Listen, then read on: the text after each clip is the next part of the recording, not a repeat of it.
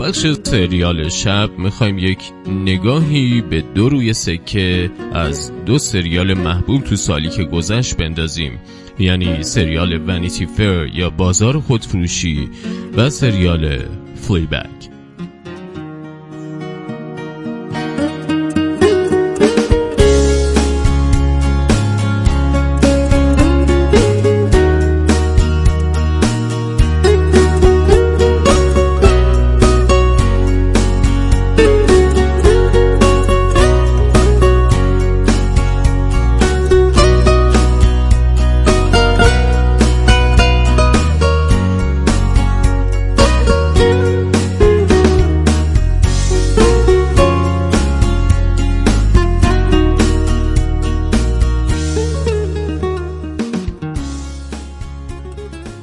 تاکری زیر عنوان رمان دوران سازش یعنی بازار خودفروشی رو گذاشته بود. رومانی بدون قهرمان. بکی شارپ تجسم تام و تمام این ناقهرمان یا ضد قهرمان بود که از مجرای سرگذشت اون ویلیام تکری می‌خواست زندگی قرن 19 همی در انگلستان رو به تنز بکشه. مینی سریال بازار خودفروشی یا ونیتی فر جدیدترین اقتباس از این اثر جاودانه تکریه و به حق یکی از بهترین اقتباس های سینمایی و تلویزیونی از این اثری که تا حالا ساخته شده. بازی چشمگیر اولیویا کوک با اون چشمان پرتللو که می‌تونه تو امان معصومیت و رزالت رو به یه اندازه خودش متساعد کنه به این اقتباس جدید از بازار خودفروشی رنگ و جلایی متفاوت داده. خلق شخصیت بکی شارپ. بزرگترین دستاورد شخصیت پردازی توی ادبیات قرن 19 انگلیس باشه. چون که بکی همونقدر که شروره دوست داشتنی هم هست. و همونقدر که قابل ترحمه خطرناکم می‌تونه باشه. گوینت هیوز توی اقتباس تلویزیونیش تونسته ضمن حفظ عناصر اصلی رمان ویلیام تکری رنگ و بوی امروزی هم به اثر بده. تا جایی که منتقد آتلانتیک درباره بکی شارپ توی سریال بازار خودفروشی می نویسه اگه بکی شارپ امروز زنده بود حتما تو دولت ترامپ مشغول خدمت بود. هر قسمت از سریال با عنوانبندی جذابی که بکی رو در حال سواری بر اسبهای کوکی توی چرخ فلک پرزرق و برق نشون میده آغاز میشه و این خودش چکیده کل سریاله. چون که بکی از فلاکت آغاز می‌کنه و با اقواگری و سوء استفاده از کاریزمای ذاتیش تا بالاترین طبقات اجتماعی طبقاتی قرن 19 انگلیس هم ترقی می‌کنه و ناگهان هر چی رو که به دست آورده میبازه. آخه چرخ و فلکی که اون به اون سواره به هیچ مقصدی نخواهد رسید.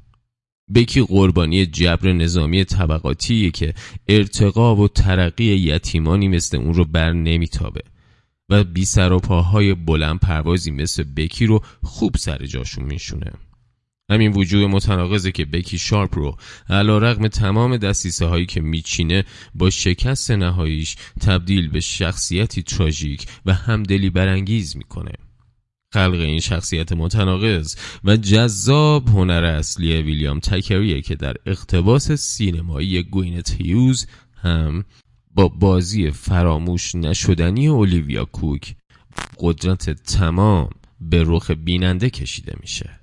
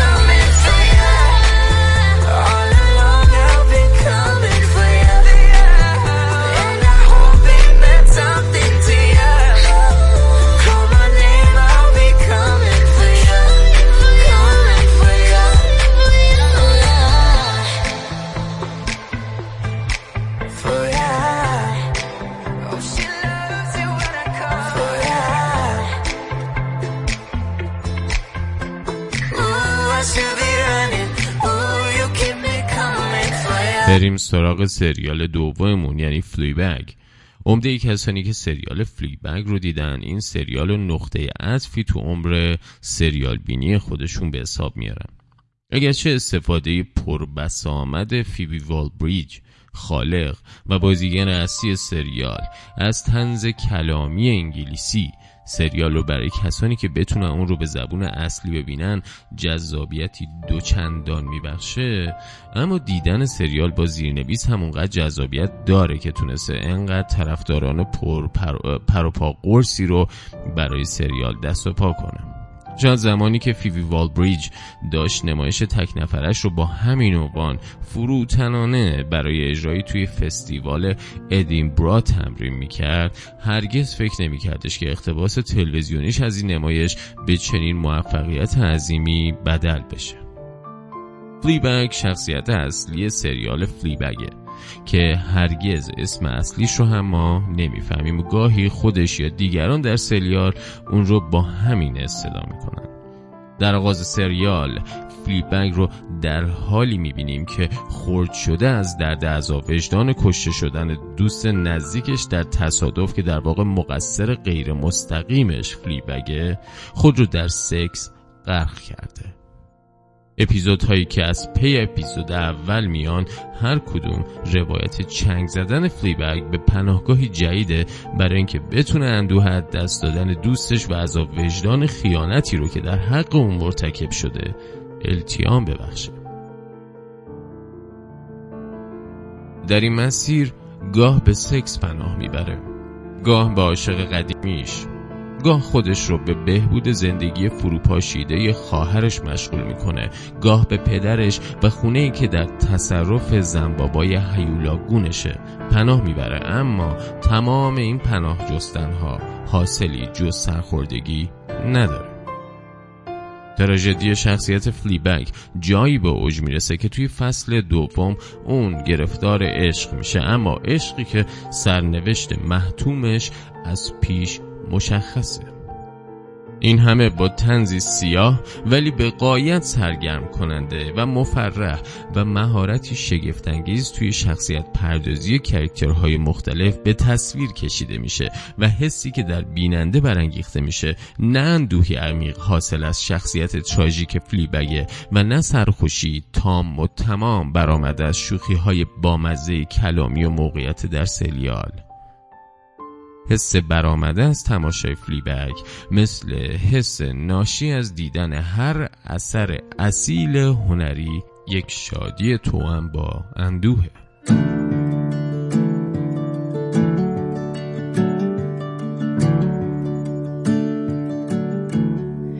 Wandering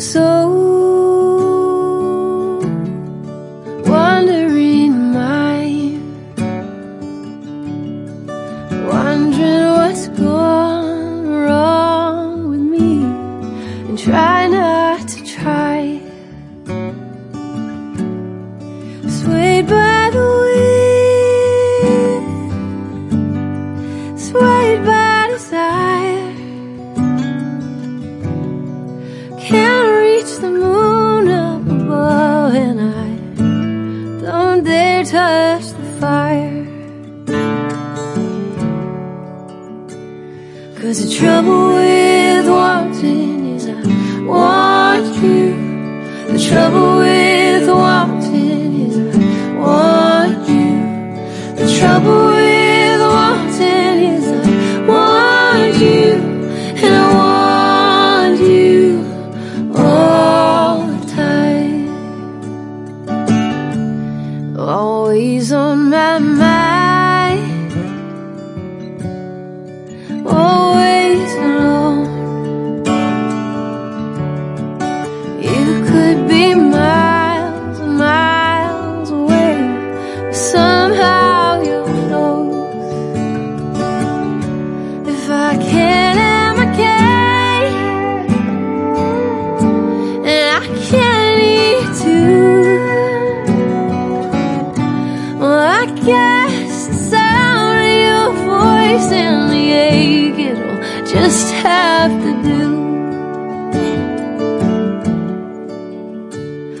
Is the trouble with wanting is I want you.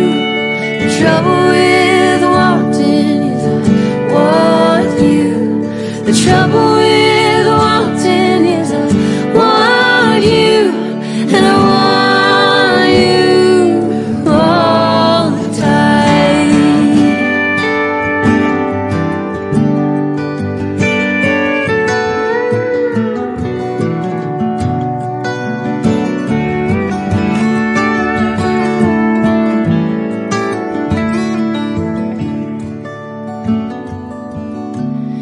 if you never come back, if you never call, I say I understand when I don't at all. Cause the trouble with wanting is I want you. The trouble with wanting is I want you. The trouble with wanting is I want